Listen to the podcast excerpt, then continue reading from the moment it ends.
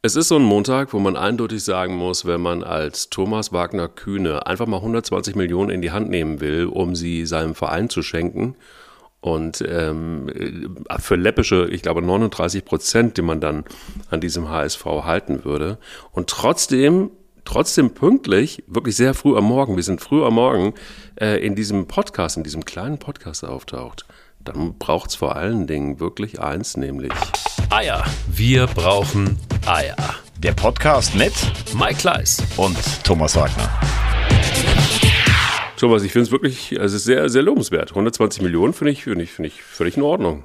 Ja, finde find ich auch völlig in Ordnung. Und äh, gut, dass du mal äh, was Richtiges vor allen Dingen gesagt hast. Äh, um 39 Prozent. An, nein, äh, nein, andersrum. Also du sagst oft was Richtiges, aber in den Diskussionen um den HSV höre ich immer, ja, der Kühne gibt euch die ganze Zeit Geld und ihr macht nichts draus. Also man hat nicht viel aus dem Geld gemacht, aber äh, Kühne schenkt das nicht dem HSV, sondern er erwirbt Anteile. Wie das übrigens bei anderen Vereinen andere äh, äh, andere Mäzene auch äh, machen.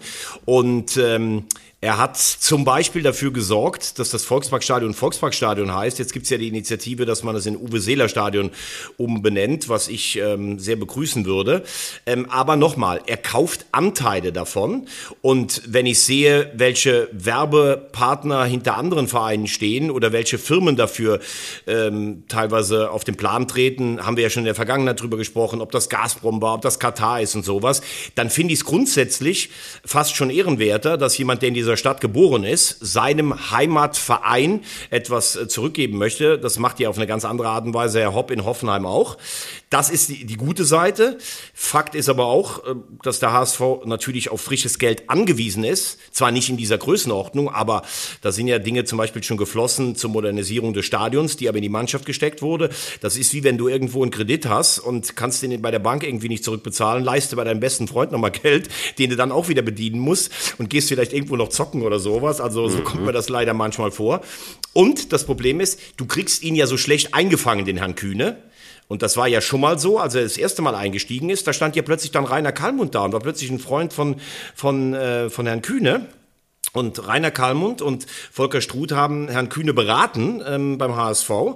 Äh, ja, und das ist ja ziemlich den Bach runtergegangen, damals in der Ära Bayersdorfer, ähm, weil Herr Kühne ja auch, wie er sagt, selbst vom Fußball keine Ahnung hat. Ähm, ja, und da muss man ganz klar sagen, es wäre gut, wenn er jemanden hätte, der ein Mann seines Vertrauens wäre, dann auch im Verein, der ihm aber sagen würde, pass mal auf, wenn die Zeitungen jetzt kommen und wollen, dass du irgendeinen Spruch raushaust, dann musst du dich einfach mal zurückhalten. Und das weiß ich nicht, ob er das kann, weil aus dem Geschäftsleben ist er halt, äh, ist er halt gewohnt, wenn er was sagt, dann spuren alle. Das ist ganz schön, wenn man Thomas Wagner einfach so einen Brocken hinschmeißt beim HSV, dann räumt er ab. Dann räumt er alles ab, was, was, was wirklich. Ja, danke fürs Reinholen zum Thema Kühne. Also ich würde sagen, du bist dann eher Team Kühne, oder? So im Moment bei, dem, bei der aktuellen Situation? Oder würdest du sagen, na, warten wir erstmal noch ein bisschen, also gegen Bielefeld lief schon mal ganz gut. Wir können ja später in die zweite Liga nochmal reingucken, aber es läuft ja ganz gut beim HSV. Ja, die Frage ist ja, Mike, das kannst du mir vielleicht ja sagen, weil du ja nun jetzt äh, zwar als, als, als äh, praktisch äh, Rheinländer ja im Exil im Norden gerade lebst und den HSV hautnah vor der Tür auch erlebst. Ich ja. weiß nicht, ob es eine andere Möglichkeit gibt. Also nach den Erfahrungen rund um das Geld von Kühne würde ich mir lieber jemanden wünschen, vielleicht so einen hanseatischen Räder, der aus dem Hintergrund sagt, komm, ich gebe euch das Geld und ich sag gar nichts. Aber äh, grundsätzlich sich Anteile zu erwerben als Kind oder als Junge der Stadt, also gut, ein Junge ist er jetzt nicht mehr mit über 85. Ähm, da, da kann ich jetzt erstmal nichts Negatives sehen. Ich finde es auch, also ich finde auch, ist irgendwie so ein bisschen heuchlerisch zu sagen, so, ja, dann kommt er mit 10, äh, kauft sich viele Anteile, ähm, äh, mischt da auch mit beim, beim HSV. Ich glaube, das war sein einziger Fehler. Ähm, äh, dass da einfach auch zu viel durchgesickert ist, äh, was er da so im Hintergrund alles getan hat. Da gab es ja dann noch diese schöne Geschichte, dass ähm, als Raphael van der Vaart wieder zurückgeholt wurde zum, zum HSV, dass Frau Kühne äh, wohl zu ihm gesagt hat, du, ähm, hol, doch, hol doch den Raphael wieder zurück. Das war so schön, mit der Silvi ein, einkaufen zu gehen.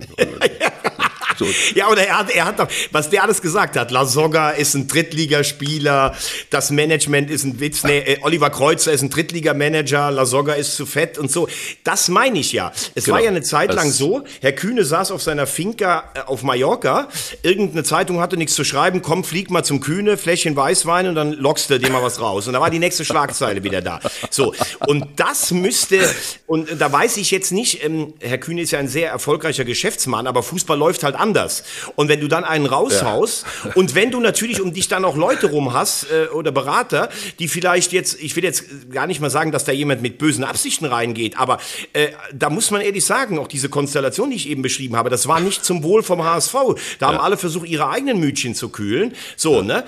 Aber nochmal, da ist ja kein reicher Onkel, der jetzt vorbeikommt, ach komm, ich gebe meinem Verein hier mal 60 Millionen, macht damit, was ihr wollt, sondern der erwirbt Anteile daran. Und das machen alle anderen Vereine auch. Das ist für mich höchst legitim. Und der HSV hat ja all das, was äh, er von Kühne geliehen bekommen hat, praktisch an Anteilen zurückbezahlt. Also da muss man schon bei allem Bashing, was, äh, was der Vorstand da teilweise auch zurecht über sich ergehen lassen muss, äh, beziehungsweise die Außendarstellung, muss man da schon einfach die Kirche in meinem Dorf lassen. Punkt. Ja, also um die Frage noch zu beantworten, ich, ich glaube halt einfach, was schwierig ist, dass er ja auch die Forderungen, es gab so einen Neun-Punkte-Plan, glaube ich, ne, der Forderungen. Zehn sogar, glaube ich. Oder ja. so zehn sogar. Ähm, und da ist natürlich dann auch die Absetzung von, von Führungspersonal ähm, auch noch eine Bedingung, wo ich dann sagen muss, okay, das geht mir dann am Ende des Tages dann doch zu weit. Vielleicht muss man es aber auch völlig nüchtern betrachten und sagen, naja, also wenn ein neuer, wenn ein neuer Investor kommt oder wenn ein neuer, wenn, die, wenn eine Firma verkauft wird, lass es uns so sagen, ähm, und äh, es gibt einen neuen Inhaber, dann kann es natürlich auch passieren, dass ein Geschäftsführer dann auch rausfliegt und ersetzt wird. Das kann passieren. Darauf muss man sich Aber da, hast, du, da hast du recht, hast du vollkommen recht. Die Sache ist natürlich nur, wenn ich... Ähm mit so einem Forderungskatalog auch irgendwo in die Öffentlichkeit gehe, dann verstärkt krass, ja. sich natürlich der Eindruck auch beim Fan, oh, ja. da gibt jemand Geld, aber von dem werden wir eigentlich immer äh, abhängig sein. Und die Idealvorstellung wäre ja, du würdest sagen, okay, du gibst Geld, aber hältst dich aus allem raus. Auf der anderen Seite muss ich da dann Herrn Kühne oder einen Mäzen, der in einer ähnlichen Größenordnung investiert, muss ich dann auch irgendwo ein Stück weit verstehen. Denn ich will ja wissen, was mit meinem Geld passiert. Schaust die Amber Hertha, der hat 380 Millionen da reingegeben, der Herr Windhorst, egal wie man den nun findet. Und die Kohle ist weg und die Mannschaft ist schlechter. Also ich würde schon auch ganz gerne wissen, was mit meinem Geld dann da passiert. Nur zu sagen, pass auf, ähm, ich gebe euch 120 Millionen und meine einzige Bedingung ist, das Stadion heißt Uwe Seeler Stadion. Das wäre ja dann eine populäre Forderung auch. Aber zu sagen, äh, okay, ich gebe jetzt Geld und dafür wird erst der und der und der mal rasiert, das ist natürlich ein bisschen schwieriger. Obwohl nochmal, ich will natürlich dann noch wissen, dass mit meinem Geld verantwortungsvoll umgegangen wird. Ja, hat aber auch so ein bisschen was von Erpressung. Ne? Ich gebe euch das Geld, hier, ich locke mal, ähm, aber hier ist, das sind meine Bedingungen. Ja, das ist ja bei uns genauso. Du hast damals gesagt, pass auf, hier ist die Kohle, ich mache diesen Podcast groß, du hast es geschafft ja. unter, den, unter den Top 20, aber ich bestimme, wie jeder Hase läuft, Wagner. Und wenn du ja. zu frech bist, dann gibt es Montag erstmal danach auf die Löffel. Wann geht eigentlich meine Frau mit deiner Frau wieder shoppen? Der, in Eppendorf. Moment, ich muss mal gerade fragen, welche Frau von mir meinst du jetzt gerade? Die Norddeutsche oder was? Alter Schwede. Alter Schwede. Dieser Thomas Wagner, wirklich. Wherever I lay my head, that's my home. Ähm, Lass uns in die Bundesliga gucken. Wir kommen ja gleich nochmal in die zweite zurück, aber da gab es ein Spiel ähm, und ich muss auch ehrlich sagen, so langsam werde ich Fanboy, nicht nur von dir, wo ich dich hart bezahle für deinen Auftritt hier in diesem Podcast, sondern ich würde auch viel dafür geben, den Terzic, den Wunder Terzic mal zu begrüßen hier in diesem äh, kleinen Podcast. Das war eine richtig starke Leistung des BVB, oder? Wie siehst du es? Und auch die Auftritte, und darauf wollte ich eigentlich hinaus, die Interviews waren unschlagbar. Dieser Typ ist ja sehr aufgeräumt und auch sehr verbal sehr, sehr, sehr versiert organisiert. Ja, das äh, muss man tatsächlich sagen, dass, äh, also, dass er sprechen kann und dass er auch das bedient, was die Dortmunder Volksfußballseele hören möchte. Das haben wir ja schon damals festgestellt, aber er untermauert das auch mit einer guten Arbeit. Ich habe letzten Montag gesagt, für mich wird die Nagelprobe dieses Spiel in Freiburg sein, weil das war eigentlich in den letzten zwei, drei Jahren genau so ein Ding. Du hast irgendwo spektakulär angefangen, wobei es letzten Samstag gegen äh, Leverkusen ja gar nicht so spektakulär war, sondern eher ein Arbeitssieg. Und dann bist du irgendwo irgendwo hingefahren, nach Augsburg oder nach Freiburg und Freiburg ist echt eine Hausnummer dieses Jahr und hast dann das Spiel verloren und am zweiten Spieltag hast du dann schon gedacht, okay, das wird ja so wie immer. Nein, war es nicht. Trotz Rückstand das Spiel gedreht, robust gewesen, all das, was äh, im letzten Jahr gefehlt hat. Er hat ja jetzt auch einen äh, Rekord aufgestellt. Ich glaube, das war jetzt das achte Bundesliga, der achte Sieg hintereinander oder weiß jetzt gar nicht, müssen wir mal nachschauen, der achte oder der neunte. Und ähm, ja, er liefert. Und wenn du sagst, dass du den Wunder Terzic irgendwann mal im Podcast haben möchtest, dann sage ich jetzt bis zum Ende der Saison, werde ich liefern. Er wird hier bei uns im Podcast sitzen. Boah, Okay, das ist, das ist Wahnsinn. Schnappatmung in Hamburg, Schnappatmung. Völlig, dann, dann da würde ich auch die 120 auch auf den Tisch legen. Das äh, Euro. Aber Nein, war ein geiles Spiel. Also mir hat es sehr, sehr viel Freude gemacht, muss ich ehrlich sagen, endlich mal wieder so ein Fußballspiel zu sehen, im Gegensatz zu einem furchtbar langweiligen Spiel gestern Abend, Wolfsburg gegen äh, den äh, FC Bayern. Aber, aber lass, uns, lass uns doch ganz kurz nochmal noch mal reingehen, so ein bisschen, weil wenn du dir das anschaust, was sie eigentlich verändert haben. Also bei Dortmund, äh, Schlotterbeck hat sich ja mit, mit dem Christian dann noch angelegt direkt. Ist eigentlich auch geil, ne, dass du bis vor zwei Monaten mit dem noch zusammengearbeitet hast und dich dann da so angiftest. Aber gut, so ist ähm, natürlich, da war dann Feuer drin. Schlotterbeck ist ja auch jemand, der mit Absicht Emotionen bedient, auch wie er versucht, das Publikum zu Hause mitzunehmen. Mhm. Streich an der Außenlinie, da haben wir uns ja schon mal drüber unterhalten. Hummels spielt, äh, seit Süle da ist ähm, und sein Stammplatz eigentlich weg war, so in der Vorbereitung, spielt er deutlich präsenter als im letzten Jahr, muss ich ganz ehrlich sagen. Guerrero, zwar in Freiburg jetzt nicht so überragend, aber der erinnert mich wieder insgesamt so in, in der Form an das, was er vor zwei, drei Jahren gespielt hat. Ja, Modest ist eigentlich gar nicht groß aufgefallen. Hazard auch nicht äh, in diesem Spiel.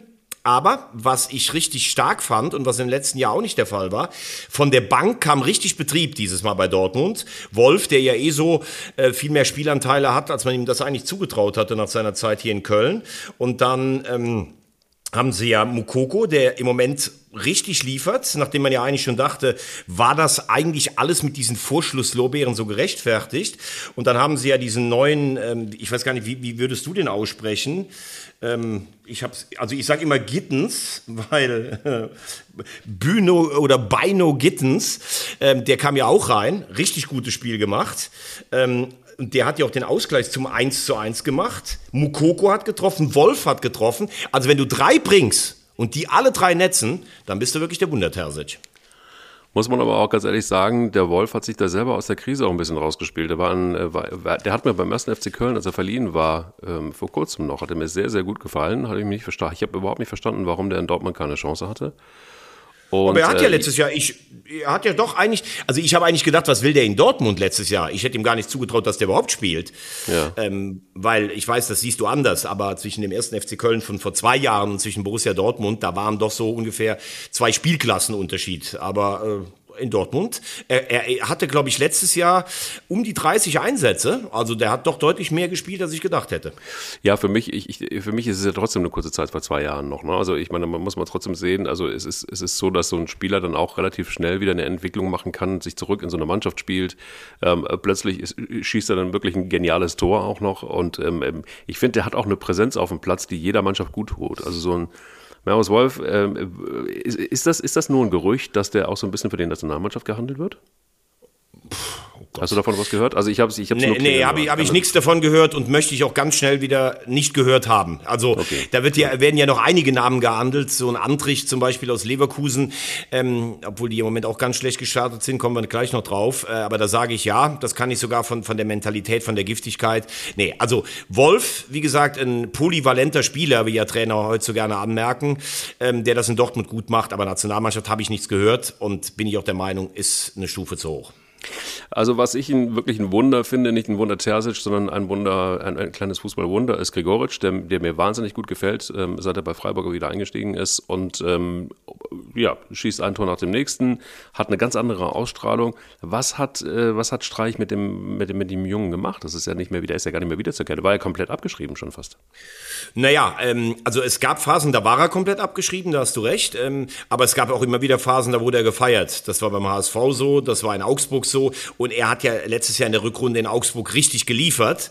Deshalb ist Augsburg ja in der Bundesliga geblieben und deshalb war er auch interessant für Freiburg. Bei ihm geht's alleine um die Körpersprache. Also er kann echt viel für seine Größe ist er, äh, Größe ist er vor allen Dingen leichtfüßig, elegant und kann auch echt kicken. Aber der hat natürlich eine Körpersprache, teilweise wie so ein Schluck warmer Wasser äh, bei den Temperaturen, die wir im Moment äh, haben. Und das kannst du dir in Freiburg halt gar nicht erlauben. Also wenn du da ohne Körperspannung und ohne Defensivverhalten als Stürmer durch die Gegend läufst, dann sitzt du direkt im schönen Breisgau auf der Tribüne.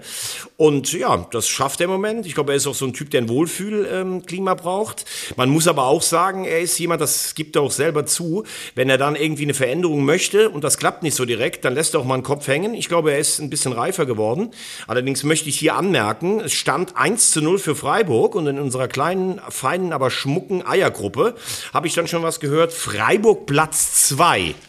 Ähm, ja, wie sieht denn das jetzt aus nach dem 1 zu 3, lieber Mike? Ja, ich bin ja immer, ich bin ja eher so der emotionale Typ. Ich bin ja nicht Du so bist genauso klar. der Typ, wo ich normalerweise in der Kneipe, du guckst in der Kneipe Fußball nach 20 Minuten, schießt deine Mannschaft ein Tor, also in dem Fall würdest du der HSV machen, dann würdest du dann sagen, ja, die sind ja eh schon durch. Oder wenn einer 2-0 zurückliegt, den man nicht mag, ah ja, super, kriegen die mal einen auf die Mütze. Junge, ein Fußballspiel, und das ist keine Floskel, dauert eben anderthalb Stunden. Also nicht nach 15 Minuten irgendwie schon irgendwie welche hohen Lieder singen da drauf. Das macht doch keinen Sinn. Ja, das macht natürlich keinen Sinn. Aber du weißt ja, dass ich das Orakel bin. Und das, das, also den Namen habe ich mir auch hart erkämpft. Da, da könnt ihr da draußen sagen, was ihr wollt. Das ist mir auch total egal. Wir können jetzt sonst hier zusammen an den Stammtisch sitzen, können, können auch um 120 Millionen Biere kämpfen. Ist mir auch egal. Aber ähm, ich habe Du heißt ja nicht umsonst das Orakel, das ist ja alles richtig. So. Aber zu sagen, nach einem 1 zu 0 von Gregoritsch, Freiburg wird Zweiter, also das Nein. halte ich für. Das habe ich ja. schon früher gesagt. Das ist ja nicht erst seit dem Spiel. Also ich glaube, warte es ab. Also ich, ich, ich, ich bleibe einfach bei Platz zwei, weil ich einfach bleib, Platz zwei bleiben muss. Das wird nicht Du, funktionieren, du bist, weil ja, wenn ja, man so klar, Torwart, wenn man so wie, wie Geisterfahrer. Hunderte. Kenn, kennst, du nicht, kennst du nicht den Witz? Sitzt einer im Auto und sagt, wird gerade gemeldet, da gibt es Genau. einen Geisterfahrer auf der A5. Richtig. Wie? Ein Geister, So. hier gibt's Hunderte. Ja, so bist du manchmal, so wenn einer du dran. Ja, genau. Ja, ja, genau. genau. Deshalb, deshalb verstehe ich mich mit Marc Flecken auch so gut. Ja. Apropos Geisterfahrer. Oder? Also ich meine, wie, der, der arme Kerl hat mir so leid getan. Da, da war der eigentlich schon, also Platz zwei wäre sicher gewesen für den SC Freiburg, bis, bis Marc Flecken kam. Nein, der, der kann einem leid tun, oder? Das ist ein guter Keeper. Das ist wirklich ein guter Keeper. Ja, ist das ein guter Keeper. Der tut mir übrigens auch nicht leid. Ich meine, der ist holländischer Nationalspieler und spielt beim SC Freiburg. Also da habe ich dann schon von schlimmeren Karrieren gehört. Gehört zu, äh, zu einem Torwartleben einfach dazu, dass du teilweise echt auch, auch hanebüchene Gegentore bekommst. Äh, Keiner kann es dann mehr verhindern. Aber ich glaube, um dessen Psyche äh, muss sich keiner Sorgen machen. Das ist gut, im Gegensatz zu meiner, wo, wo Platz zwei gefährdet ist plötzlich. Da muss man Ja. sich um meine Psyche Also um, um einen Strich drunter zu machen, wenn Dortmund so weitermacht, Ja. dann glaube ich, dass der Abstand zu den Bayern geringer sein kann, denn das sind genau die Spiele, die du gewinnen musst. Mhm. Denn eins ist ja auch klar. Ähm, du spielst zweimal im Jahr gegen die Bayern und ja, am besten wäre es natürlich, wenn du da eine ausgeglichene Bilanz holst oder sogar mehr Punkte. Aber selbst wenn du gegen die Bayern vielleicht im direkten Duell drei Punkte verlierst, irgendwann, je länger die Saison geht, dann haben die Bayern auch eine WM in den Knochen. Also weil viele Bayern-Spieler natürlich bei der WM dabei sind, von Dortmund auch einige, aber ich glaube in der Verteilung ist dann die Belastung für die Bayern größer. Die sind meistens in der Champions League lange dabei. Also wenn du nach der WM rauskommst und bist so in Schlagdistanz zu den Bayern, dann könnte das dieses Mal länger spannend bleiben. Und dafür musst du Spiele in Freiburg eben auch mal gewinnen und drehen. Und das ist ein gutes Zeichen für Borussia Dortmund. Und wenn du in der Bundesliga bleiben willst, dann musst du als FCA gegen Leverkusen vielleicht auch mal gewinnen. Das ist passiert ähm, bei, muss man sagen, einem überragenden Gikiewicz. Ähm, Tja, der ja eigentlich äh, im eigenen Verein total angezählt wird. Da hat ja Voll. dann der Kapitän auch was dazu gesagt, ne? keine Ahnung, was mit dem passiert ist, aber vor allen Dingen, was ist denn bitte mit Bayer Leverkusen passiert? Was ist denn da los? Also äh, null Punkte, letzter Platz, heißt noch nichts, aber ähm, die sind durch, oder? Ja, sie sind durch. Und ich habe mal gerade hier geguckt. Also, ähm, als ich das Ergebnis gehört habe, habe ich gedacht, das gibt's doch eigentlich gar nicht, weil ich ja letzte Woche hier auch Enrico Maaßen ziemlich zerpflückt habe, den Trainer von Augsburg. Dann habe ich mir das Spiel angeguckt. Man muss sagen, das ist natürlich eigentlich ein Witz, dass Leverkusen das Spiel verliert. Also bei der Ansammlung von Hochkarätern, die die hatten, ähm, darfst du das Spiel ja nicht verlieren. Ähm, vor allen Dingen stimmt. Schick, der letztes Jahr richtig gebombt hat, der, der, der trifft äh, im Moment überhaupt nicht als Sinnbild dafür. Ja, und Augsburg gefühlt hat drei Torchancen und macht zwei Treffer da, äh, dazu. Ne? Also, Ginkiewicz, ähm, ich kann schon verstehen, dass man teilweise auch ein bisschen mit seiner Art aneckt, weil er ähm, zum Beispiel im letzten Jahr insgesamt nicht die Leistung gebracht hat, die es gebraucht hat, um immer wieder auch Forderungen zu stellen oder laut in der Kabine oder draußen davor zu werden. Auf der anderen Seite soll er das auch in Augsburg, die eher eine ruhigere Mannschaft haben. Und wenn natürlich permanent gehandelt wird, dass du als Torwart eigentlich gar nicht spielst, sie sind ja an den Mainzer Damen dran, U21 äh, Europameister, ähm, dann verstehe ich auch und fand das ganz gut, dass der Kapitän da auch mal ein klares Wort gesprochen hat. Also A hat er gesagt, er hat überragend gespielt und er versteht auch gar nicht, dass in der Öffentlichkeit dauernd über ihn diskutiert wird. Muss man natürlich auch sagen, äh, Augsburg hat seit Jahren eigentlich Probleme auf der Torhüterposition. Kubek hat man, glaube ich, für siebeneinhalb Millionen geholt. Der kam da hin und sah aus, als wenn er nach einem vierwöchigen Biourlaub in Prag da antreten würde. Der war überhaupt irgendwo nicht austrainiert. Ähm, Also eine Menge Glück für den FC Augsburg, die allerdings auch Verletzungspech haben. Und ich glaube, wenn das schief geht, dann geht's halt auch Herrn Reuter, über den haben wir auch ein paar Mal hier schon gesprochen, äh, an, an den Kragen. Ähm, aber nochmal, Leverkusen musste dieses Spiel klar gewinnen. Leverkusen hat in Dortmund äh, gut gespielt, da verloren. Was überhaupt nicht passieren darf, ist in Elversberg. Äh, weil wenn man sagt, wir haben seit Jahren, und das sehe ich genauso, den stärksten Kader. Wir haben mit Wirtz verlängert, der ist zwar noch verletzt, aber wir haben ja, mit Schick verlängert. Auch klares Anzeichen und verlieren verlierst dann in Elversberg, bei allem Respekt vor dem, was die da im Saarland machen, äh, und die erste Titelchance ist vor der Saison schon weg, dann muss ich wirklich sagen, das ist einfach albern. Ähm, man sollte vielleicht irgendwie ähm, gar nichts mehr sagen, denn es ärgert mich fast. Ich habe mich verbindet mit Leverkusen, mit dem Verein nichts äh, Großes. Aber eigentlich finde ich, die spielen technisch echt angenehmen Fußball. Aber dass man immer sagt, ja, wir müssen irgendwann mal gucken, ob wir nicht in einem Pokalwettbewerb oder wenn die Bayern mal nicht mehr da, äh, wenn die mal stolpern würden und dann eigentlich nach drei Spieltagen ist schon wieder alles rum. Das geht mir fast sogar aus neutraler Sicht ein bisschen auf die Nerven, muss ich sagen. Das ist genau mein Problem. Ich bin jetzt auch emotional, kickt mich Leverkusen so viel wie ein Sack Schrauben, aber es ist trotzdem so, dass ich ähm, immer denke, genauso wie du, wenn ich mir so ein Spiel angucke, das ist technisch wirklich richtig, richtig gut, was die da teilweise auf den Platz zaubern ähm, technisch wirklich ein schöner Fußball, den man sich wirklich gut angucken kann. Ähm, dann gibt es aber auch immer so die Ansprüche, die du immer wieder aus Leverkusen hast. Und ähm, in den letzten Jahren, muss ich ganz ehrlich sagen, sind die Ansprüche ja mitnichten befriedigt worden, die es da gab. Ähm, Gibt es dann noch eine Chance, tatsächlich wirklich äh, diesen Verein irgendwann mal wieder dahin zu bringen, wo er vor zehn Jahren mal war? Leverkusen meinst du, oder was? Mhm, Leverkusen. Ja, du meinst ja, äh, du meinst ja wahrscheinlich eher so vor 20 Jahren, ne, als sie damals äh, dreimal unter Klaus Toppmöller Zweiter geworden sind und äh, zum Beispiel die Champions League gerockt haben, wo man ja sagen muss, das war ja begeisternd, wie die da Liverpool, Manchester United alles so den Weg geräumt haben und eigentlich auch gegen Real im Endspiel die klar bessere Mannschaft waren. Ähm, dann haben sie irgendwann Geld aus dem Konzern rausgezogen, was ich nie so ganz verstanden habe, wenn man so oben war. Aber wenn ich mir die Mannschaft vom Wochenende angucke, ne, dann hast du hinten mit Frimpong, Ta, Tapsoba und Bakker, das ist echt gerade vor allen Dingen mit Tapsoba und Frimpong, die ich für zwei Riesentalente halte, das ist eine gute Abwehr. Dann hast du mhm. Aranguiz, der war an guten Tagen, vielleicht vor zwei, drei Jahren noch am Rande der Weltklasse. Palacios ist eigentlich auch ein erfahrener, gestellter Spieler, der auch eine gewisse Härte mitbekommt. Dann Diaby und Lujek, der so als, als großes äh, Ausnahmetalent äh, aus Tschechien gehandelt wurde ähm, Asmun äh, dann in der offensiven Rolle, davor Schick. Schick. Ja, mhm. da, dann bringst du irgendwann dem hier bei, bringst du rein, ne? Hinkepi bringst du rein. Ähm, dann Adil und Poyampalo noch. Also das ist ja eine gute Mannschaft. Also eigentlich eine, eine spielerisch sehr, sehr gute Mannschaft. Ja, und warum, warum dann der letzte Punch fehlt oder sowas, ich, ich verstehe es nicht. Ich halte Seuano auch für einen richtig guten, guten Trainer. Es wird eigentlich auch aus der Vorstandsetage werden auch Ziele formuliert von Herrn Caro oder von, von Simon Rolfes. Früher hat sich ja immer sehr viel auf Rudi Völler konzentriert. Ich finde es auch richtig, solche, solche Ziele zu formulieren. Aber gut, da musste halt irgendwann nochmal die Bude treffen. Das ist einfach nur ein enttäuschender Saisonstart aus Leverkusener Sicht. Jetzt haben wir ja äh, beim letzten Mal auch Schalke 04 ein bisschen auseinandergenommen und haben, irgendwie, und haben Borussia Mönchengladbach gelobt. Und ähm, viele fragen sich, warum ist Franke jetzt eigentlich erst Bundesliga-Trainer geworden? Ähm, da, da gibt's Farke meinst du? Farke, Entschuldigung. Ja. Ähm, ähm, warum eigentlich erst jetzt? Und wenn man sich dieses Spiel angeguckt hat, äh, dann muss man sagen, du hast vorhin gesagt, ein Spiel dauert 90 Minuten. Kleis, merkt ihr das einfach mal bei deinen ganzen Äußerungen?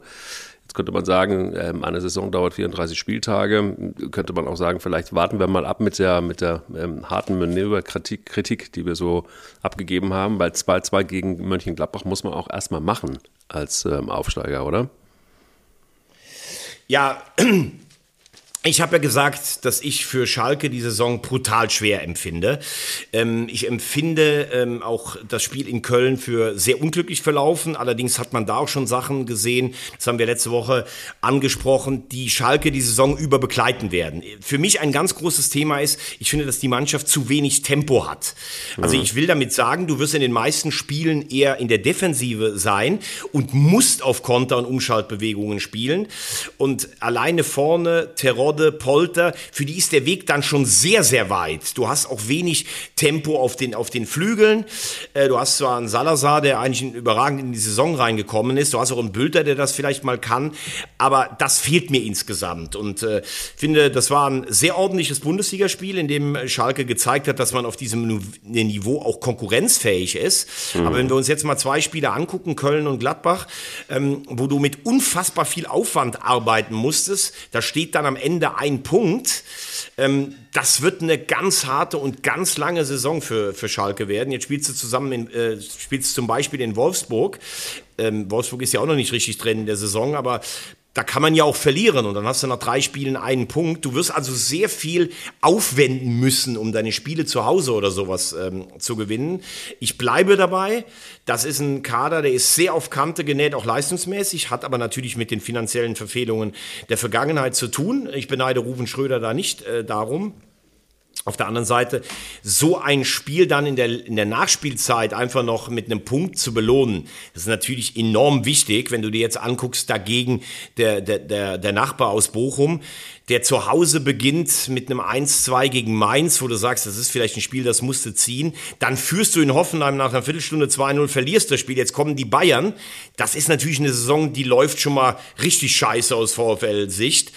Äh, dafür war es dann wichtig, dass Schalke gefühlt nicht mit ganz leeren Händen da steht. Bleibt trotzdem bei meiner Einschätzung. Vom Kader her ist das Abstiegskampf pur und sicherlich irgendwas zwischen der Position 15 und 18 in der Bundesliga, was die Stärke der einzelnen Spieler betrifft. Ist eine relativ langweilige Saison, weil es ist eigentlich jetzt schon, jetzt schon eigentlich alles geregelt. Ne? Bayern auf 1, ähm, Borussia Dortmund auf 2 und der 1. FC Köln auf 3. Damit ist eigentlich die Saison durch. Also eigentlich ist das doch jetzt alles so, wie du dir das so am Ende schon mal vorstellst, ne? Total, absolut. Also so Ja, können, ja. so können, ich finde, das wird so vielleicht einfach, auch wenn es so ausgeht, ist es gut. Bin ich total happy. Also erstmal, was, was ich sagen muss, was ich ähm, top finde, ist, äh, und da freue ich mich wirklich, für den jungen Dietz, der das Tor gemacht hat, weil alle haben ja so gesagt, ah, okay, gut, der wird jetzt wahrscheinlich wieder so ein bisschen pendeln und sowas. Nee, Baumgart sagt, er hat gegen Schalke ordentlich gespielt und jetzt spielt er wieder und macht dann auch sein erstes Bundesligator, was echt, ähm, was echt einfach stark ist bei der Verletzungsmisere, der, der, die der Junge hatte. Äh, der hat, glaube ich, schon drei oder vier richtig brachiale Verletzungen gehabt. Jetzt spielt er, er spielt gut. Äh, apropos gut, muss man dann auch sagen. Ich komme gleich noch auf das, was, was mir nicht gefallen hat, aber das war ja insgesamt unterm Strich schon durchaus ein verdienter Punkt auch für den FC. Und äh, Baumgart schafft es einfach, Spielern so viel Selbstvertrauen einzu, einzuhauchen, dass eine Mannschaft, wenn du die auf dem Spielberichtsbogen siehst gegen Leipzig, wo du sagen würdest, eigentlich chancenlos, dass die da mutig mitspielen. Und das äh, finde ich dann, finde ich einfach stark und imponiert mir. Ähm, auch in Ljubicic, der jetzt in so einer offensiven Rolle plötzlich spielt und sie stellen sich nicht hinten rein. Ähm, was, ich, was mir eigentlich gar nicht gefallen hat, war diese Theatralik von Keins. Man kann sagen, das ist auch dumm von Schoboschlei, was macht der Arm da irgendwie so, aber das mag ich nicht sehen. Und nochmal, es war jetzt, glaube ich, die 28. VR-Entscheidung am Stück, die für den FC ausgefallen ist. Ich weiß, liebe FC-Fans, bei euch waren es ja 1396 gegen, äh, gegen uns. So sieht's Und mal aus. Genau, und deshalb ist das Argument ja seit anderthalb Jahren, ja, wir sind ja früher so oft vom VR beschissen worden, deshalb ist das ja jetzt nur folgerichtig. Also das ist schon unfassbar viel Mehl. Ähm, jede VR-Entscheidung, die so auf der 50-50-Basis ist, ist im Moment für den FC. Aber man könnte natürlich auch sagen, sie erarbeiten sich das einfach, weil sie fleißig sind und weil Baumgart gut arbeitet. Wollte gerade sagen, also der hat ja, äh, du sagst es ja immer völlig richtig, äh, nahezu jeden Spieler besser gemacht. Das ist ja so eine Gabe, die er durchaus hat. Und ähm, er hat das auch tatsächlich wirklich mal ähm, in dieser ganzen Diskussion um, rund um Anthony Modest ja auch gesagt, es war ein Spieler, den keiner mehr haben wollte. Und plötzlich macht er 20 Tore, so, Punkt. Und ähm, du hast es mit Dietz gerade eben skizziert. Ähm, er holt mit, äh, Spieler von Hannover 96, der, der glanzvollen Marke, die dort mehr oder weniger keine Rolle mehr spielen. Und ähm, auch diese Spieler baut er wieder auf. Das heißt also, er erkenne das Potenzial und ich glaube, das ist auch ein großer Job, den äh, der neue Sportchef Christian Keller dort macht, ähm, der einfach ein gutes Händchen hat und der einfach auch mit einem Etat klarkommen muss, das muss man aber wirklich auch mal sagen, der wirklich äh, sehr, sehr schmal ist für die Bundesliga, um nicht zu sagen fast unmöglich ist. Und ähm, dann Spieler zu holen, die das wirklich gut kompensieren können. Und ähm, alle haben gedacht, jetzt bricht die Welt zusammen, weil, weil, weil Anthony Modest äh, nach Dortmund geht und dort eigentlich im Grunde genommen erstmal 90 Minuten lang überhaupt nichts getan hat. Bis auf eine Chance, die dann aber auch äh, ja, kann, also nur so eine halbe war. Ähm, ja, es ist geschafft worden, dass man das bisher zumindest ganz gut kompensieren könnte. Jetzt muss man mal gucken, was, was, was äh, dann wirklich passiert. Aber ich muss ja ganz ehrlich sagen, diese Geschichte um, ähm, äh, Timo Werner fand ich tatsächlich auch eine Posse äh, schlechthin. Ähm, fitter denn je, finde ich, sieht er aus. Also ich weiß nicht, da hat er gefühlt nochmal 10 Kilo abgenommen, äh, durchtrainiert. Äh, ich habe den eine ganze Zeit lang überhaupt nicht mehr auf dem Radar gehabt. Aber ein veränderter ähm, Timo Werner, der allerdings, fand ich, tatsächlich bis auf das Tor, und das war ein Torwartfehler, ähm, jetzt auch nicht wirklich geglänzt hat. Wie hast du sein, sein, sein Comeback oder seine Rückkehr erlebt? Ja, also als erstes Mal muss ich sagen, ähm, finde ich, Strich drunter, dass er jetzt als total gescheitert bei Chelsea gilt und da auch so ein bisschen Häme mit, äh, mitschwingt. Das finde ich, hat er nicht verdient. Er hat im ersten mhm. Jahr sehr viel gespielt. Er hat die Champions League gewonnen und hat fast alle Spiele damals äh, gemacht mit Chelsea und Tuchel. Im letzten Jahr tatsächlich ähm, hat er eigentlich keine große Rolle mehr gespielt. Hat auch eher mal so ein bisschen gejammert, dass er nicht ganz so die Wertschätzung des Trainers bekommt. Da hätte ich mir für ihn fast gewünscht, dass er sich einfach durchbeißt. Äh, Timo Werner ist ja für mich so ein Spieler, der ist auf dem Platz, der ist so schnell. Ich habe manchmal so das Gefühl, der hat so diese Lust am tragischen Scheitern. Der erarbeitet sich zehn Hochkaräter, aber dann so wunderschön am Torwart zu scheitern oder kurz den Ball vorbeizulegen. Gibt's ja so Spieler, die einfach keine Kälte vom Tor haben. Ähm, jetzt geht er nach Leipzig zurück. Ich finde diesen Schritt für ihn nachvollziehbar.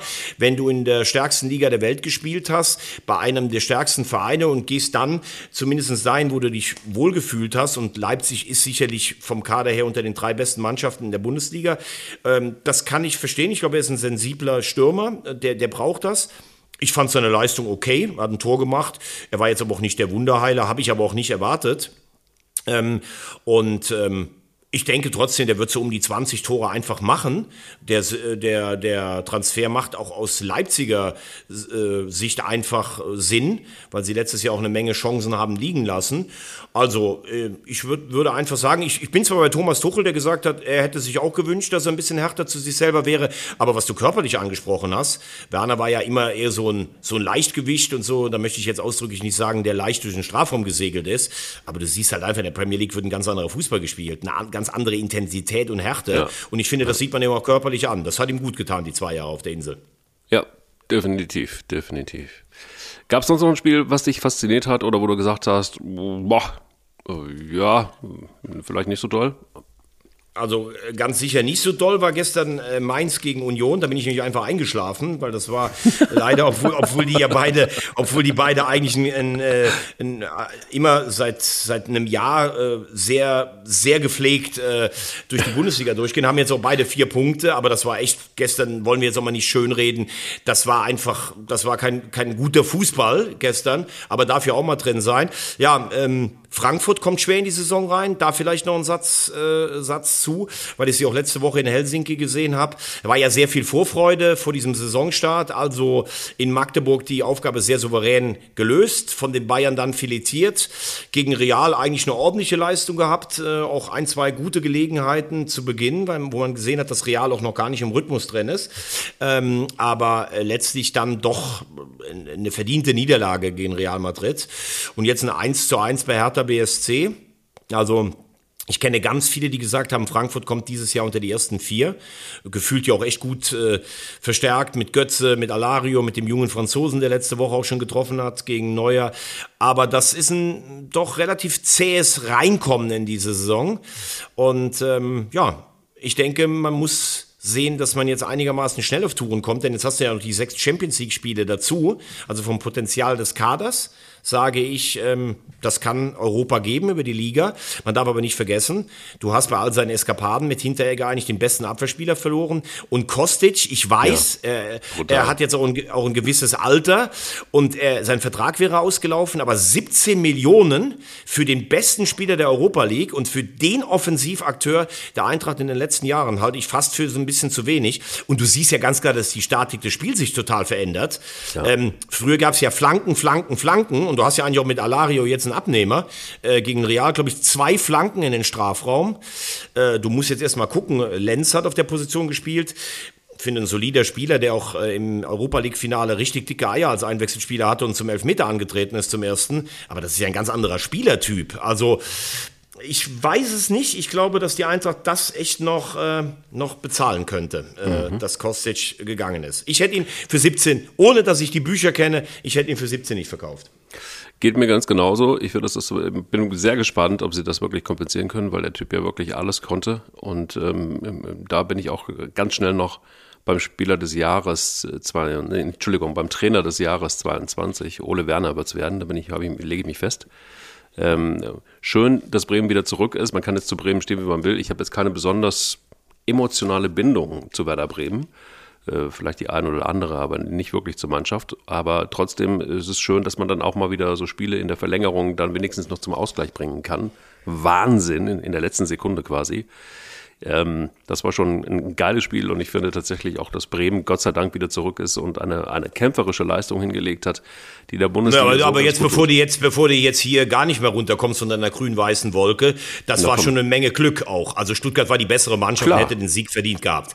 Also ja. das gehört auch zur Wahrheit. Ich sage ja äh, nur, dass, es, dass, dass das Kämpfen auch wieder belohnt wird und das ist auch was Geiles ja, also ich würde jetzt mal ähm, als, als ich würde jetzt ich würde jetzt mal als HSV-Fan aus dem Rheinland sagen, ähm, ich finde grundsätzlich, dass natürlich eine Mannschaft wie Werder in die Bundesliga gehört, äh, trotz aller Häme, die ich von, von Werder-Fans äh, einstecken musste.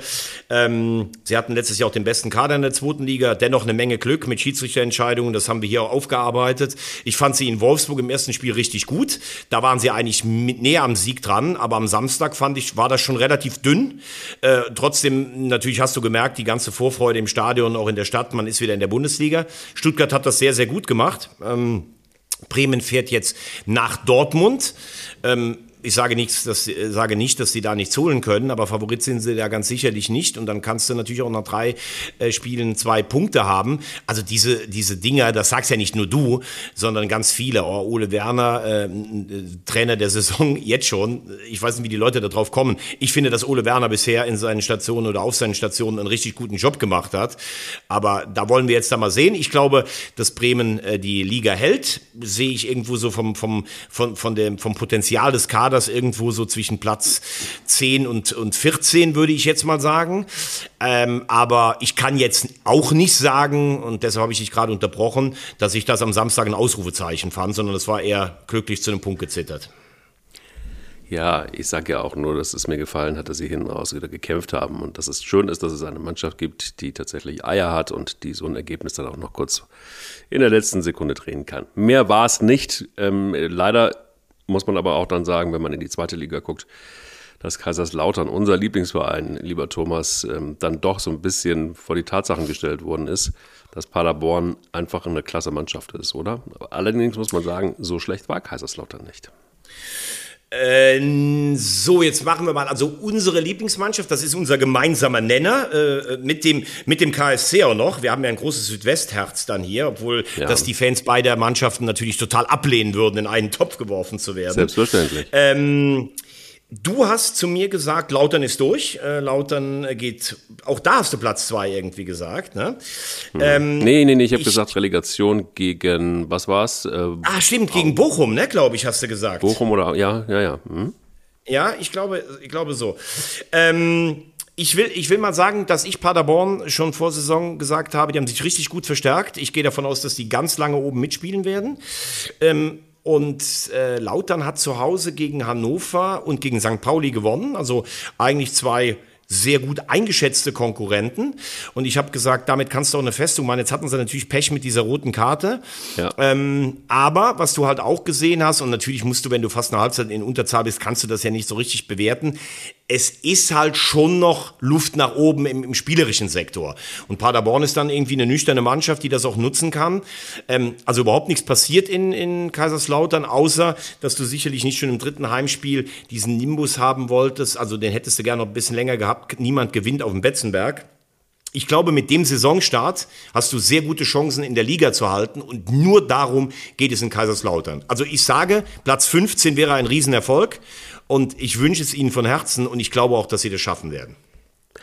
Das glaube ich auch und Platz zwei das, äh, oder beziehungsweise drei für die Relegation, ähm, äh, wissen hoffentlich einige, ist natürlich äh, eine Hoffnung. Das ist kein wirklich ernst gemeinter Tipp. Also die sind noch nicht durch. Nein, die sind natürlich noch nicht durch. Aber es ist, es ist eine wirklich eine leise Hoffnung und es ist wirklich so, wenn du halt einmal wirklich in dieser ähm, 1. FC Kaiserslautern Bettwäsche mit, mit, mit, mit zehn geschlummert hast, dann ja. lässt du das einfach auch nicht mehr los. Also so ist das halt einfach nochmal. Und dann macht es natürlich Hoffnung, wenn sie gut in die Saison starten. Und dann tut es natürlich weh, wenn äh, Paderborn dann wirklich sehr stumpf einfach mit so einem 1-0 wieder dann irgendwie nach Hause fährt ja, ja. Paderborn wieder. Paderborn ist Also Lautern hat dann doch viel mehr Klemmer als Paderborn. Da, äh, da bin ich vollkommen bei dir. Ähm, Oder das hat mich gefreut. Hat mich gefreut, dass der, dass der KSC das Ding gegen Sandhausen noch gedreht hat. Das war auch ja. wichtig für, für, ähm, für Christian Eichner, den ich auch sehr schätze als, als Trainer. Aber was man natürlich sagen kann, wir sind ja eh, also wir sind durch, das ist klar. Der HSV geht hoch. Und ich muss tatsächlich auch sagen, dass mir die erste Halbzeit äh, in Bielefeld echt gut gefallen hat. Äh, klar, ja. Bielefeld ist natürlich verunsichert. Da, da mehren sich ja die Stimmen, dass der Trainer vielleicht schon jetzt am vierten Spiel abgelöst wird, was ich persönlich echt hart finde. Also klar, wenn du als Bundesliga-Absteiger sagst, wir haben eine ordentliche Truppe, Platz 1 bis 6 war das Ziel und du hast dann nach vier Spielen null Punkte, dann verstehe ich, dass, äh, dass Unruhe ausbricht. Man hat die Verunsicherung der Mannschaft auch angemerkt, ähm, aber der HSV hat echt gut kontrolliert, hatte auch noch ein, ein, paar Chancen, da was draufzulegen. Königsdorf und Benesch, wichtig, zwei Neuzugänge, die am Anfang nicht so richtig ins Rollen gekommen sind, haben getroffen. Ähm, aber Bielefeld, da sage ich dann auch, äh, Sami Arabi hat viel richtig gemacht in den letzten Jahren. Ähm, Bielefeld war so eine positive Nummer, auch unter Uwe Neuhaus. Das mit Kramer hat nicht richtig funktioniert. Aber nach vier Spielen dann zu sagen, wir diskutieren eigentlich über den Trainer schon, also es gibt ja auch keine, eine, keine Bekenntnis. Boah, das ist schon eine harte Nummer. Ich spiele jetzt in Heidenheim. Ähm, vielleicht kriegt er das Spiel noch, ähm, weil man dann sagt, okay, in Heidenheim würden wir uns jetzt auch mit dem neuen Trainer schwer tun. Aber da ist natürlich dann oft auch die Frage, bei allen Top-Entscheidungen, die er getroffen hat in den letzten Jahren, du musst ja dich irgendwie auch zu einem Trainer irgendwie, du, du musst ja überzeugt sein von dem. Was hat er dir dann erzählt äh, in den Vorgesprächen? Und dass das nach vier Spielen schon aufgebraucht sein soll, das fände ich schon hart, muss ich sagen. Ja, auf der anderen Seite, jetzt äh, lassen wir auch mal die Kirche im Dorf. Ne? Uli Forte, Ex-Fußballspieler, ähm, was hat er jetzt gerissen? Also er hat äh, krass. In der Schweiz hat er schon gut, ja, hat er schon gut gearbeitet, das muss man schon sagen. Das muss man sagen, das stimmt schon. Also ich finde aber auch, ich glaube, da waren einige überrascht, dass Forte da plötzlich auf den Plan kam. Ähm, er sagt ja selber, dass es einer seiner größten Träume war, ähm, tatsächlich einfach auch so einen Club wie Bielefeld mal zu trainieren. Ähm, jetzt, jetzt ist er da, aber man muss auch ehrlich sagen, Bielefeld hat von Anfang an, ich weiß nicht, wie es dir geht, aber die wirkten von Anfang an verunsichert. Die waren von, waren von Anfang überhaupt nicht mehr das Bielefeld, das man mal kannte. Ähm, und äh, weiß nicht, was da passiert ist. Vielleicht ist einfach auch der Umbruch zu hart gewesen, vielleicht äh, war der Aufschlag auch zu hart, keine Ahnung. Aber das ist schon einfach eine völlig veränderte Mannschaft, einfach auch so vom, von, von der Energie. Und ich weiß jetzt nicht, ob, ob so ein Uli Forte da äh, nun derjenige ist, der, der dafür komplett verantwortlich gemacht werden kann. Wobei man interessanterweise sagen muss, eine Jobgarantie hat er nicht mehr bekommen. Nee, genau, das, das, das finde ich ja, also das finde ich echt schon krass, dass du nach vier Spieltagen dann schon sagst, okay, ne? So, also, ähm, ich, ich finde, man muss auf zwei Sachen drauf gucken. Er hat nur bislang in der Schweiz trainiert, aber die Schweizer Liga ist schon eine ordentliche Liga, das möchte ich auch mal ganz klar sagen. Und also er hat in St. Gallen, er hat bei Grasshoppers, du hast es eben gesagt, hat beim FC Zürich trainiert, er war bei den Young Boys äh, und er hat schon durchaus auch äh, ein bisschen was erreicht. Er war Cupsieger mit Grasshoppers und mit dem FC Zürich. Er ist aufgestiegen mit St. Gallen und mit dem FC Zürich, der auch mal zwischendurch weg war. Und er hat ganz klar gesagt, für mich war es immer ein Traum, in Deutschland zu trainieren, in der ersten oder zweiten Liga. Äh, vielleicht hätte er das gar nicht sagen sollen. Vielleicht sagen dann manche Spieler direkt, boah, da kommt einer, für den ist es schon ein Traum, uns zu trainieren. Ne? Du weißt, was ich meine. Mhm. Ähm, aber ich glaube einfach, man hat Uwe Neuhaus damals äh, aussortiert, weil man gesagt hat, ja, der ist irgendwie so ein bisschen starr. Na gut, aber in der zweiten Liga hat diese Starrköpfigkeit auch dazu geführt, dass sie überhaupt aufgestiegen sind und zusammen, genau. als, er weg, als er wegging, war er 16. Genau. Dann hieß es, wir wollen der beste Ausbildungsverein Deutschlands werden. Deshalb holen wir Frank Kramer. Am Ende hat man den unattraktivsten Fußball der Bundesliga gespielt. So, und deshalb sage ich ja, sie haben viel richtig gemacht in den letzten Jahren, aber wenn ich so einen Trainer hole, dann denke ich mir ja was dabei. Entweder hat er eine besondere Ansprache oder der hat eine besondere Taktik, passt das zu dem Spielermaterial, was ich da habe. Aber klar ist auch, du hast diese Enttäuschung des Abstieges dann irgendwie schon zu verarbeiten. Nach dem Klassenerhalt im ersten Jahr haben vielleicht manche Spieler auch gedacht, wir sind jetzt etablierte Bundesligaspieler. Das ist nicht passiert und äh, ja, das ist eine schwierige Situation. Vor allem musst du halt auch sehen, gegen wen sie verloren haben. In Sandhausen, zu Hause gegen Regensburg, in Rostock. Das ist jetzt nicht das, was der Bielefelder Trainer äh, Zuschauer irgendwie sehen will. Der HSV war jetzt so gefühlt von vornherein der erste Hochkaräter. Verräter. Ja, jetzt geht's nach Heidenheim. Also ich würde es mir schon wünschen, dass er noch zwei, drei Spiele bekommt, aber da müssen wir ja nicht drüber reden. Da, da ist der Profifußball tickt dann da auch anders.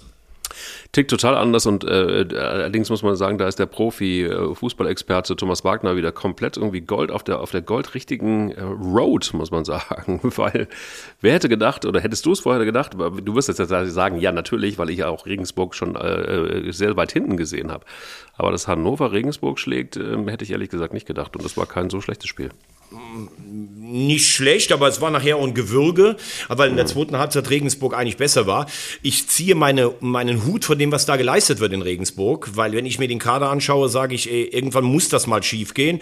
Nee, hatten schon wieder sieben Punkte vor dem Spiel. Ja, die super starke Fußballmarke Hannover 96. Boah, also manchmal denke ich auch, wenn ich dann immer so... Äh, es tut mir leid, dass ich das jetzt auch mal verbalisieren muss. Dann höre ich immer Weltmeister Zieler. Boah, ich hab, ich weiß, ich weiß bis heute nicht, wie er es damals in die Nationalmannschaft geschafft hat. Das ist ein, das ist ein, das ist ein durchaus guter Torwart. Der kann natürlich auch Bundesliga spielen und der hat auch gute Spielzeiten da gehabt. Aber ähm, insgesamt weiß ich nicht. Finde ihn auch von der Ausstrahlung nicht mehr, nicht mehr so besonders glücklich. Leitl hat eigentlich, ist ein guter Trainer und hat auch eigentlich eine ganz ordentliche Mannschaft. Der Sieg, glaube ich, kann da schon jetzt einiges äh, freiräumen gestern. Das war für Hannover sehr, sehr wichtig. Aber auch da ist natürlich viel Ärger rund um Martin Kind. Ähm, äh, ich glaube, der Sportdirektor hat es richtig gesagt. Wir können nicht sagen, dass wir zwei, drei Jahre Abstiegskampf hinter uns haben und dann plötzlich sagen wir, wir steigen auf. Wir müssen wieder eine solide Basis legen. Aber auch wie in Nürnberg, ähm, die jetzt 0-3 gegen Heidenheim äh, verloren haben, da brennt es ja auch schon äh, lichterloh, ähm, wenn, man, wenn man sich das anguckt, was an Unruhe rund um den Verein da ist. Ja, das waren zwei Vereine, die gesagt haben, wir wollen oben mitspielen. Und ähm, da muss man sagen, passt im Moment nicht so richtig zusammen. Dafür machen Heidenheim, ähm, Paderborn und auch Darmstadt übrigens ähm, einen richtig guten Job. Freitagabend HSV Darmstadt ist ein richtiges Topspiel. Ähm, äh, ich muss sagen, dass äh, Thorsten Lieberknecht einen richtig guten Job macht. Sie haben ähm, den besten Stürmer gefühlt des letzten Jahres ähm, verloren, holen dann irgendwie einen jungen Dänen und einen jungen Schweden, spielen wieder oben mit. Also ich finde das sehr, sehr beachtenswert. Wobei Lieberknecht doch einfach immer schon ein guter Trainer war, oder? Also ja, gut, er war aber zu lange dann irgendwann in Braunschweig. Ähm, er hätte, glaube ich, nach dem Bundesliga-Abstieg gehen müssen. Dann ist er irgendwann noch aus der zweiten Liga abgestiegen. In Duisburg äh, konnte er den Sturz in die zweite Liga nicht mehr, äh, in die dritte Liga nicht mehr verhindern, mhm. also mitten in der mhm. Saison einstieg. Dann stand er lange oben. Dann hat er den Aufstieg nicht geschafft, auch durch, durch die, diese Corona-Saison und viele Verletzungen. Aber das in Darmstadt passt jetzt wieder wie die Faust aufs Auge, muss man sagen. Übrigens, ja. äh, was ich dich noch fragen wollte, hast du gestern, ja. äh, hast du gestern Chelsea gegen Tottenham gesehen? Ich habe das tatsächlich gesehen, habe immer wieder hin und her geswitcht äh, zwischen Wolfsburg, Bayern und, und, und, und Tottenham, Chelsea. Und ähm, ich, ich, ich muss ganz ehrlich sagen, ich habe ein bisschen Sorge um, um Thomas Tuchel, weil, weil, weil der wird nicht nur immer dünner, sondern ähm, der, der, der rastet auch tatsächlich, das hat, also diese Ausraster, die der hatte, man hat das ja mit Conte dann auch gesehen, ähm, äh, das war fast eine Prügelei nach diesem fiesen äh, Handshake. Und, ähm, und, und, und dann auch noch, also diese Ausstrahlung, die der hat. Ich, ich wäre tatsächlich als, als Spieler der gegnerischen Mannschaft, hätte ich hart Angst um mein Leben, dass der nicht irgendwann mal einfach über mich herfällt und mich frisst. Das, also es hat schon. Also man muss aber auch fairerweise dazu sagen, wenn Jürgen Klopp sowas macht oder Christian Streich, dann sagen alle, boah, toll, emotional. Also ganz ehrlich, wie die beiden genannten sich auch teilweise an der Außenlinie gebärden, das ist eigentlich äh, auch nicht viel, äh, viel besser. Äh, Tuchel, ja, ich bin in einem bei dir. Ich weiß gar nicht, wie viel der noch abnehmen will. Das ist ja wirklich nur ein Strich in der Landschaft, dass ich ihn für einen überragenden Trainer halte. Das habe ich immer schon gesagt. Ich glaube, wenn wenn der damals in Dortmund nicht auch den Ärger mit Watzke gehabt hätte, hätten die schon eigentlich deutlich mehr im, im äh, Trophäenschrank stehen haben können. Ich finde, er hat das auch letztes Jahr sehr gut gemanagt praktisch. Es war eine schwierige Saison für Chelsea, weil Abramovic halt raus musste. Ähm, gestern, ich finde, Chelsea hat richtig guten Fußball gespielt, hatte den ja. Sieg auch verdient. Der Ausgleich äh, durch äh, Heuberg war meiner Meinung nach irregulär, weil es für mich ein ganz klares Abseits abseits von Richarlison ist, das Foulspiel angeblich oder das war ein Foul gegen Havertz 45 Sekunden vorher, das möchte ich nicht als äh, Ausrede suchen, weil da hast du genug Zeit, das Ganze auch zu verteidigen, weil das ja selber tief in der Hälfte von Tottenham auch passiert ist. Ähm, irgendwie finde ich Tottenham aber trotzdem auch einen geilen Verein. Freue mich für, für Kane auch so ein bisschen. Und Conte ist ja genauso, in Anführungszeichen, wenn wir das jetzt sagen, der ist ja auf demselben Level wie, wie Tuchel. Also wie die sich's gegeben haben da draußen. Der eine rennt jubelnd an dem anderen vorbei, der andere rennt jubelnd auf den zu. Dann stehen sie da praktisch wie zwei Pistoleros Brust an Brust. Und äh, worum es ja nachher dann am Ende ging, sie geben sich die Hand. Klar, Conte hat gerade ausgeguckt, aber Tuchel hält ihn ja auch dann fest und zeigt ihm an, guck mir in die Augen. Ich fand, das war großes Kino, große Unterhaltung. Unterhaltung. Und ich fand das Interview von Tuchel nachher bei den, bei den englischen Kollegen grandios. Er hat so ein bisschen trotzdem seinen Witz und seinen Humor, den er ja auch hat, wiedergefunden. Er hat dann auch gesagt, ja, Leute, was wollt ihr denn eigentlich? Ihr erzählt die ganze Woche, was das für ein geiles Spiel ist. Und dann ist draußen ein bisschen Action und dann, um Gottes Willen. Und ich meine, wenn so zwei Heißdüsen wie Tuchel auf Konto treffen, da, dann ist das ja auch klar, dann ist das irgendwie auch programmiert. Ich finde, er hat das sehr souverän hinten raus dann gelöst. Ich finde, dass Conte einen Riesenjob bei den Spurs macht. Eh ein richtig guter Trainer. Ja. Und ganz ehrlich, am Ende 2-2 in so einem temporeichen Fußballspiel, in einem Derby und die beiden geben geben uns noch was mit für die Woche. Ist doch alles optimal. Also mir hat es richtig gut gefallen, muss ich ehrlich sagen.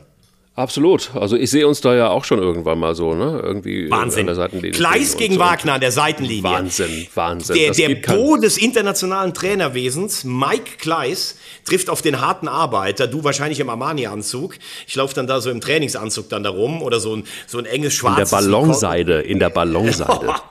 Ganz genau, in der Ballonseide.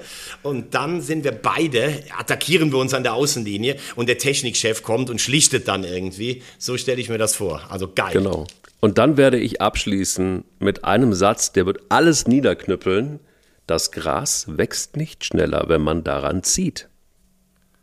Oh ja, den kenne ich. Den kennst du? Ich kenne den Spruch. Geil. Aber wer hat es gesagt? Sag nochmal. Es war natürlich the one and only Thomas Tuchel. Ja, echt? Ja, klar. Er hat, es, hat es gesagt? Ja. ja. Geil. Das Gras wächst nicht schneller, wenn man daran zieht. So mal. Und man muss ja, ganz aber, ehrlich sagen, wenn man sich. Aber ähm, eins noch, eins noch, ja, eins noch, Mike. lass kurz, es ne? raus, lass es raus, lass es Weil raus. ich glaube, dass er deshalb auch einer der größten Trainer bleiben kann, weil er ist ja besessen. Du könntest ja aus, also ich, wenn ich die Champions League gewonnen hätte mit Chelsea und schon in Deutschland mit Dortmund einen Pokal gewonnen hätte und auch noch ein bisschen Silberware so nebenher an, an die Bridge gebracht hätte, ich würde dann wahrscheinlich sagen, so, boah, jetzt lassen wir mal schön feiern, so in der Sommerpause auf einer schönen Yacht. Äh, ich hier mit meinem wahnsinnig durchtrainierten Körper, also ich würde ein bisschen mehr auf die Brust legen als, als Thomas Tuchel. So, aber von wegen irgendwie sich so feiern lassen in den Yachthäfen der Welt. Nee, der, der, der brennt so, als wenn er noch kein Bundesligaspiel bestritten hätte. Und ich glaube, aus diesem Holz sind dann schon auch diese, diese Top-Trainer gemacht. Das kann schon sein, aber man müsste natürlich auch sagen, wenn man jetzt uns beide dann irgendwie nebeneinander stellt, dann könnte man auch sagen, der Kleis wächst nicht schneller, wenn man an ihm zieht. Nee, nee, nee, nee. Also, da, da, das kann man, kann man wirklich sagen, aber es sind ja diese, es sind ja diese ganz großen Trainer. Ich habe gestern äh, noch was über Ernst Happel gesehen. Ernst Happel war so besessen als Trainer, obwohl er schon mit Feyenoord den Weltpokal und den Europapokal der Landesmeister gewonnen hatte. Er hatte aber keinen Bock, nichts zu tun. Dann hat ihn irgendein reicher Präsident eines Zweitligisten aus Belgien angerufen, Harel Beke. Die standen am letzten Tabellenplatz und hat gesagt, ob er nicht Bock hätte, das halbe Jahr die zu retten. Dann ist er da irgendwann aufgetaucht, dann hat der Torwart und Kapitän gesagt, boah, wir waren so schlecht in der Halle, wo die da rumgetreten getreten haben. Wir haben gedacht, das war eine Fata Morgana, der trainiert uns doch nicht. Dann hat Ernst Happel diesen völlig abgeschlagenen Aufsteiger gerettet und hat am Ende in Knogge, in dieses mondäne Bad, das wäre dann wieder was für uns beide, zur Saisonabschlussparty geladen. Die ganze Mannschaft kam, alle haben, haben gesagt, das ist ja Wahnsinn, dass der uns dahin einlädt. Und als sie kamen, war Ernst Happel gar nicht da. Der war schon in Wien und hat wieder in seinem Spieltisch gesessen und hat gepokert. Aber er hat die ganze Sause schon bezahlt gehabt im Vorhinein. Das sind die geilen Typen, muss man sagen. Das sind die geilen Typen. Da können wir jetzt aber auch sagen, ich weiß jetzt gar nicht, wie wir darauf gekommen sind, aber wir haben jetzt einfach, um auch bei Thomas Tuchel noch äh, zu bleiben, wir haben ein bisschen um den heißen Brei gespielt. genau. Und wir haben ein bisschen am, Glas am Gras gezogen. Ne? ja, oder am Gleis gezogen, der, der, Ganz genau. Der, der, auch nicht größer wird. Gut, mein Lieber, ich danke dir. Und äh, bevor wir wieder ein bisschen um den heißen Brei spielen, auch ein geiles Zitat von Thomas Tuchel äh, wünsche ich dir eine hervorragende Woche und äh, wir hören uns auch nächste Woche wieder, wenn es denn heißt. Nee, aber eins muss ich noch sagen, wer überhaupt den Mut hat, am so. Gleis zu ziehen, der braucht vor allen Dingen, der braucht vor allen Dingen eins. Eier. Eier. Wir brauchen, brauchen Eier. Eier.